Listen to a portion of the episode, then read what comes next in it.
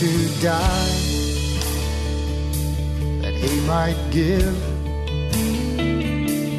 eternal life that I might live. Welcome to Yankee Arnold Ministries. Dr. Arnold will be with you in just a moment, but first, we want you to know how much we appreciate your prayers and financial support. You may help this radio ministry by donating online at yankeearnold.com or by mail at Yankee Arnold Ministries, 7028 West Waters Avenue, Suite 316, Tampa, Florida 33634. Again, that's 7028 West Waters Avenue, Suite 316, Tampa, Florida 33634. Feel free to send Dr. Arnold your questions or comments to Yankee at yankeearnold.com, and he will respond as quickly as possible. Now, here is Dr. Arnold with today's message. Saved my soul that night. When you love the Lord, then you love that which God loves. And if you love the Lord, then you hate what God hates, and God hates sin. So loving the Lord is the biggest motivating factor in a person's life. The law produced fear. Because now I've got to keep the law, and if I don't keep the law, that's a sign that I wasn't really saved, because that's what the Calvinists would teach. See, Calvinism today is the same as what was taught by these legalistic Judaizers 2,000 years ago. It's no difference. Different little wording, but it means the same thing. So you stay away from Calvinistic teaching. Now look at the next statement. Number seven there, Paul says to the Colossians in Colossians chapter 2, verse 16 to 23, even the Jewish people were told to forget the law as a means for salvation and as a means to spirituality. You're not spiritual just because you don't do certain things, because that is a walk and an attitude you have between you and the Lord. Mind the spirit, and you'll be spiritually minded. Mind the flesh, you'll be fleshly minded. So you got two births, two minds. So as a child of God, you can either mind what God says or the will of the flesh. And so these choices that you have, and that's why Calvinism cannot work because Calvinism does not believe that you can have, well, these two births. They don't believe that you have these two different natures. Therefore, they don't believe that you can have a and be a carnal Christian. So they'll teach against being a carnal Christian because you're either lost or you're spiritual. And if you're saved, then you cannot be lost. And if you're saved, you cannot be carnal because that means you, well, what are you doing with this old sinful nature? And therefore, because now you are saved, you are going to persevere in the faith. That means you're going to automatically, you're going to serve the Lord. And if you don't automatically serve God, then that was a sign you're not really saved. So you've got to start all over again. And how many times people go, well, I got to start over again. In other words, I wasn't really saved, so I got to get really saved this time. Oh, I got to really mean business this time. And there's a lot of evangelists that preach that. Up there in Athens, Georgia, there was the uh, church, and it was the, uh, let's see, the first uh, Baptist church there. And I used to know the preacher, but after a while, I don't remember him. But they used to be uh, the Prince Avenue Baptist Church. And um, they had a, an evangelist come in. And this evangelist got up there and he preached and he ripped and snorted and, and empowered and pounded the pulpit and all. And next thing you know, he got half their deacon board saved. He got some of the Sunday school teachers saved. And he got half the people in the church saved. And uh, because now they really got saved because if you're really saved, you won't be watching TV. And if you're really saved, you don't go to movies. If you're really saved, you don't drink. If you're really saved, you don't smoke. And if you're really saved, and you will go to church and you will read your Bible and you will give if you're really saved. Well, here's people sitting there saying, Well, I must not be saved. Because what does it do? Causes people to doubt their salvation. And that's what this kind of teaching can do. Because it's legalism, it's putting people under the law, which means you must perform or that's a sign you're not really saved. And if you're not really saved, you better get saved. This time you got to really mean it and try harder. No, it's by grace. It's free. It's free. You don't have to do anything. You mean a person can trust Christ as Savior, have eternal life, and not have to go to church? Of course. You don't have to go to church to go to heaven. You don't have to do anything to go to heaven because it's, it's free. And people can't believe that God gives people this choice, but that's exactly what He does. He gives choice. So look down at the bottom of your page. Liberty means freedom. Jesus Christ freed all men from the bondage of the law, but not all men will respond. They choose to stay in prison. See, some people accept the payment Christ made and they go free. Some people remain in prison because they refuse to accept the pardon that God's already made for them. And they can reject it. And so the payment Christ made is not put to their account because they refuse to believe it. So they remain in prison. They're a lost man. They were born in sin, they live in sin, and they will die in sin. But when you trust Christ as Savior, God has made you free from that prison and set you free. That's what the word redeem means to be made free, paid for your sin, and set free. So now I am free to serve God. But God gave me a choice. And this is why it's so important. So look there at number two at the bottom of the page liberty frees from the law. It is used in contrast to the concept of slavery. Remember what is the meaning of redeem? To purchase a slave for the purpose of setting him free. And that little phrase, you ought to underline that because it might come in handy if you ever had to take the test. Now look at the next statement. Letter B. Why be entangled with the yoke of bondage? Why do you want to do that? Why would you want to go back and be underneath the law? Did the other apostles in Jerusalem did they put people underneath the Old Testament law? No, they did not. So take your Bible and let's just look at it real quick. Look there in the book of Acts in chapter 15. The book of Acts in chapter 15. This is on page 1169 in a church Bible. But chapter 15, and look there in uh, verse 7. There had come up a dispute. Do you take these Christians and put them underneath the Jewish law? Well, they had the Jewish law for 1500 years and never kept it. And it was nothing but a burden to them.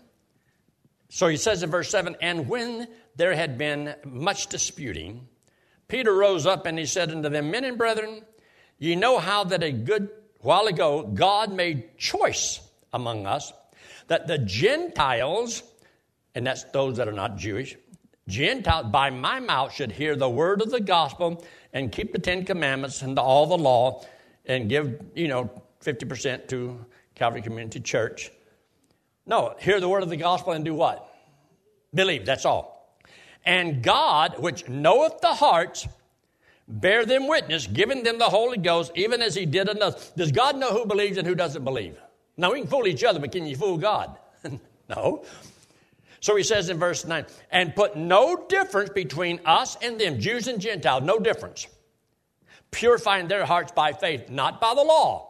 Jewish people had the law. The nation of Israel had been given the law. But nobody ever kept the law in order to be saved. So if nobody ever could keep the law in order to be saved, why do you want to take Gentiles who can be saved by faith and faith alone and put them under the law? So you got to keep the law to be saved. Why do you hate them? You didn't do it. So he says in verse 10, Now therefore, why tempt ye God to put a yoke upon the neck of the disciples? Because that's what the law does. When you tell people they have to be good to go to heaven, you just put a yoke of iron upon their neck.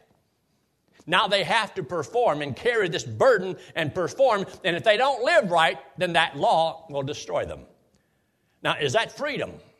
No, that's not freedom. And it doesn't give them any salvation. Why? Because nobody can be saved by their works.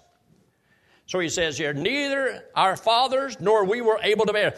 We nor our fathers, since the law was given, ever kept the law in order to be saved. Now look what it says in verse 11. But we believe that through the, what's that next word? Grace of our Lord Jesus Christ, we shall be saved, even as they. The Jews would be saved just like the Gentiles by grace. You mean it's free? Because if it's by grace, it cannot be by works. And if it's by works, it cannot be by grace. And therefore, Romans chapter 11 and verse 6 states that very, very clearly. Now, look at number three at the bottom of the page. Liberty is only liberty if a man has a free will to choose. Liberty is founded upon free will. It presumes that there can be a choice. Now, look at page two. Page two. And you'll notice at the top of the page, liberty establishes the free will to choose. Now, Calvinism removes free will from man. For example, here's all the world. There's the world right here. And I'm God. and I'm going to choose Bob to go to heaven. I'll choose um, Warren to go to heaven. And uh, I'll even choose uh, uh, Bo over there to go to heaven. And, uh, well, I'll choose her to go to heaven. And uh, I'll choose her to go to heaven. And, well, the rest of you can go to hell. Now, see, you didn't have to choose because I chose for you. So you didn't choose anything. Now, the only way they're going to be saved because I got to save them and then give them the Holy Spirit so that they'll believe. So see, salvation comes first before they ever believe. That's backwards. And the rest of you, it won't matter what you do. You can't be saved because I didn't choose you. You see, that's because of the predestination of God and the sovereignty of God. In other words, I can do anything I want. And is it wrong for me to choose 10 of you to go to heaven? Before, all of you were going to hell. Now 10 are going to heaven. Aren't you glad? Isn't this wonderful? That's okay if, if you're one of the ones that he chose. But what if he, you're not one of those that he chose? Now, see, and then there's pressure upon the 10 that I chose for this reason. How do they know I really chose them? Well, they don't know for sure I chose them. They just believe I chose them. But they got to prove that I chose them by persevering in the faith because, I mean, I'm not going to save anybody and then let them just live any way they want to live because of the sovereignty of God. And the rest of y'all, you don't even have a choice. So you didn't have a choice about going to hell. And the ones that I chose, well, they didn't have a choice about going to heaven. So that is a wrong teaching. That's Calvinism. It's not worth a quarter. It's not in the Bible, and it's satanic. It's wicked. So, see, the Calvinists say this, and we, we, we teach God, in His sovereignty, chose to give man a free will. Well, see, they said, well, then you can't do that because that means that man can defy God. And if he goes against the will of God, then he might do something that's not the will of God, then everything can't be the will of God. And if God doesn't have his will done in everybody's life, then God can't be in charge. Because he can't be sovereign if he gives man a free will. Because you can choose to disobey. Well, did God give us a free will or not? You look at the scripture, whosoever believeth, that's a choice. You can choose to believe. This is what these scriptures are talking about. You have a choice now. After you trust Christ as Savior, you can walk in the spirit, spiritual birth. You can walk in the flesh, flesh birth. And whichever one you decide, there are results, there's consequences. There is the works of the flesh, works of the flesh, and they're bad. And there's the fruit of the Spirit, and they're good. So don't be deceived. God is not mocked. Whatsoever man soweth, that shall he also reap. But see, they try to now everything's the will of God. It's almost, it's almost like the religion of Islam. Everything that happens, Allah wills it. Allah wills it. It's the will of Allah. Bow! I just shot my wife. It's the will of Allah. Because you can't go against God. So whatever you did must have been the will of God. That's nuts. So you don't believe that. So, in this here one statement here, at the top of the page, Calvinists wrestle with the concept of man's free will and God's sovereignty. They cannot see how the free will of man can be more powerful than God or the Calvinistic God. Because God can't give man a free will because that makes man able to make choices contrary to God. Then man becomes mightier than God. No, God has laid down some um, consequences to our decisions. Can God allow you to make the decisions and then God give you according to your decision? Can you decide to live in sin? Yes, you can decide to live in sin. But God can determine what kind of punishment He's going to give to you because of your choice. So, can you live as you please? You can live as you please. And God is free to bring into your life the consequences of your choices. There's nothing wrong with God doing this. Look at number six. Liberty in Christ allows for profit. That means to get more and better decisions down the road. The reason we learn and study from the Word of God is so we can have greater judgment and discernment and making better decisions because we want better results in our life. Because I wanted God to bless my life, then I have to live in such a way that can produce God's blessings. I also know that my Heavenly Father, who loves me, that if I disobey Him because He loves me, He's going to chasten my life. And God is free to chasten me or take me home before my time. Well, since I know the Lord and I have been whooped before from my earthly father, I know what whippings are like. This is why today we're ruining kids because they can do whatever they want to do and no consequences. And so they believe they can do the same thing with God and no consequences. But there are consequences, and some of them will learn the hard way. Now, number seven is a very important point I want to bring out here. Liberty reveals God's love. Greater love hath no man than choosing to lay down his life for his friends. Now, that's what he's talking about. Greater love hath no man than this, that a man lay down his life. That, but it's got to be a choice because it has to reveal that the man voluntarily chose to lay down his life for his friends, not because of a law that made you do it. Because if it was a law that made you do it, it cannot reveal your love for the person that you did it for. If you had to do it without choice. Look at the next statement kids. Kids is the only thing God has to make an adult out of. Isn't that a shame? Wish could, there was something else you could make an adult out of. But always comes from kids. But look at the statement. The rules don't make them love you.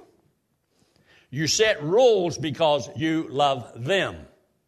When children are born into the family, you can tell them all you want to. I love you, I love you, I love you, I love you. Give me a hug, give me a hug, give me a hug. Kiss me, kiss me, bye. And they can do that. But you lay down the law to kids and you give them rules and regulations. You tell them what they can and they cannot do. Why? Because the kids don't know. It's like being under the law. But you know the day will come when you feel like they're mature enough and you back off and you let them make their own decision and accept the consequences of their own decisions. Isn't that what causes sometimes teenagers to want to leave home? Why? So they want to make their own decisions, do their own thing. They want to do things contrary. They want to do what they want to do without mom and dad always telling them what they can and cannot do. Isn't that true? Isn't that why you did it? And yet at the same time, they don't mind it if you'll make the right decisions on your own. But you see, you have to know what it is to suffer consequences. So when kids are young, when kids come to college, we don't have any rules and regulations. Wait, slow down. Yes, we do. Why? Because we love you. And we want you to obey the rules and regulations until you learn how to do it without the rules and regulations. When you get it into your mind, I can do this because I love the consequences of doing right. I want to do it because I'm mature enough to know this will hurt me and this will help me, and you can make better decisions. And this is why this is so important. Now, letter C, verse 2 down at the bottom Christ shall profit you nothing. Christ will profit you nothing. That is, if you're trusting anything other than Christ alone. You see that verse that we have mentioned here, letter A, Romans 11 6. If by grace, no more of works. Otherwise, grace is no more grace. But if it be of works, and it cannot be by grace, otherwise, work is no more work. In other words, you're saved by grace, you're saved by work, it can't be both ways. Salvation cannot be free, but you got to earn it. This doesn't work that way. When Christ died for me, he didn't make a payment up until the time I believe, and now I got to make payments. You know, like getting health insurance. Isn't it generally that you got to make monthly payments? That means if you stop making the payments, you lose your what? Uh, you lose your insurance. Oh. So if you've got to make payments by being good, So your good works become payments to keep your salvation. And when you stop making those payments, you're going to lose your salvation. But it's free. Then you know it's not free if you've got to keep making payments on it. When Christ made a payment, that payment he made was, was good for how long? Forever. And so I don't have any payments to make, any good works to do in order to keep my salvation.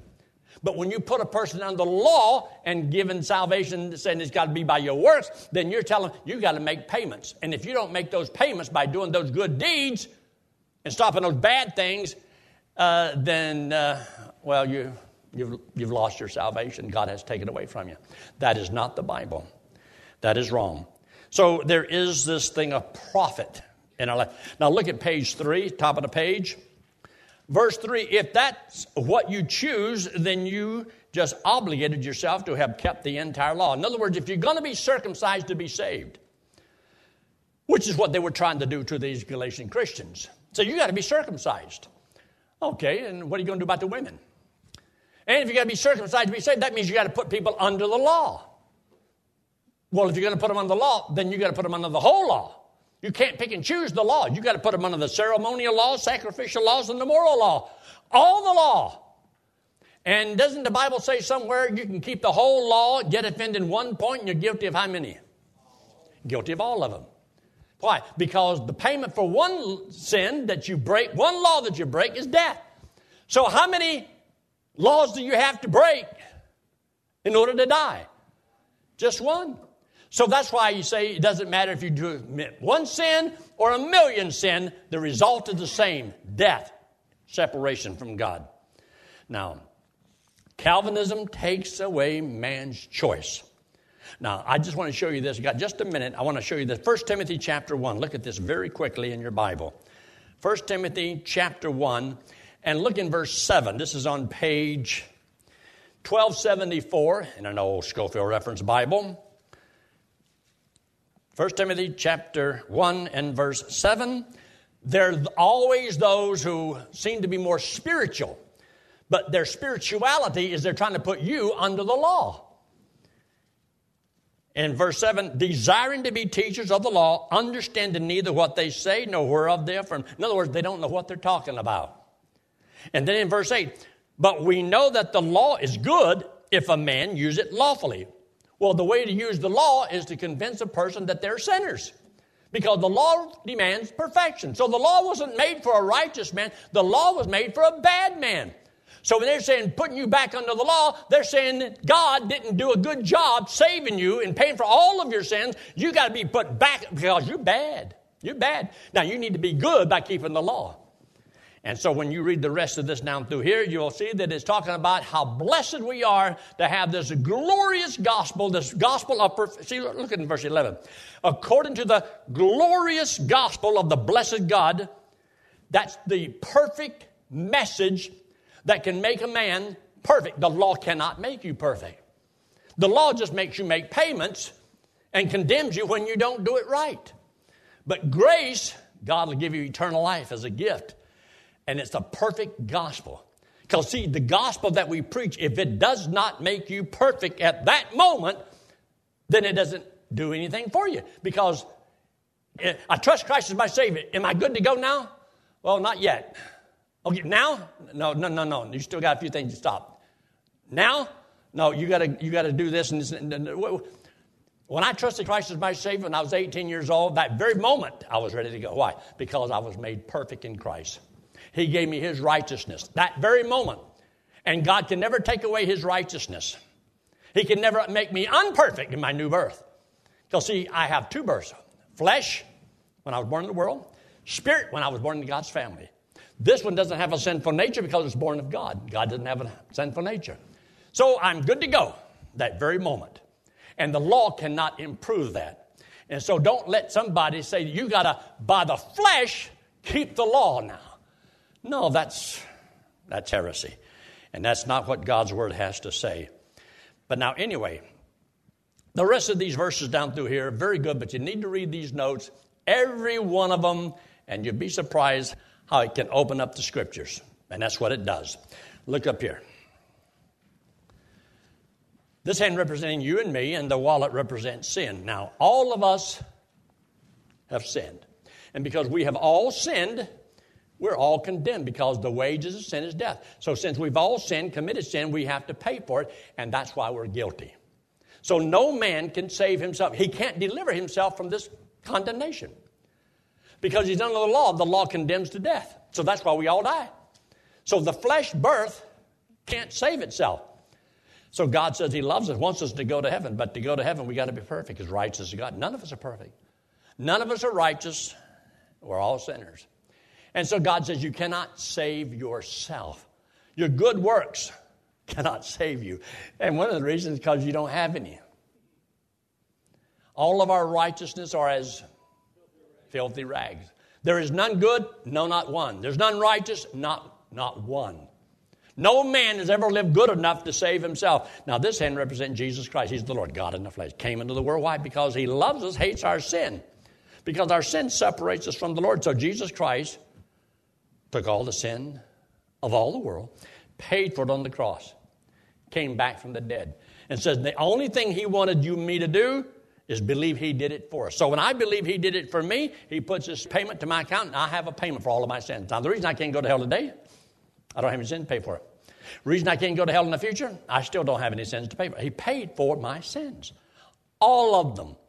And he gives me as a free gift everlasting life. And so that's why he says, For God so loved the world that he gave his only begotten Son, that whosoever believeth in him should not perish, go to hell, but have everlasting life. And that's why you can know that you're going to heaven, know that you have eternal life. And he says, These things have I written unto you that believe, that you may know you have eternal life. Now, if you don't believe it, then you can't know you're going to heaven. But if you'll accept it as a gift, you can know that you're going to heaven because it's free. I'm getting where I like this message more and more. Let's pray, shall we? Every head bowed and every eye closed, no one looking around. You that are watching by internet, and you that are here in the auditorium, if you've never really trusted Christ as your Savior, don't you think this would be an ideal time? Today is the day of salvation because see, you may not have tomorrow. This may be your last moment, your last chance. And wouldn't it be a shame to reject this free gift, this free gift, and wind up in hell for all eternity when you could have gone to heaven?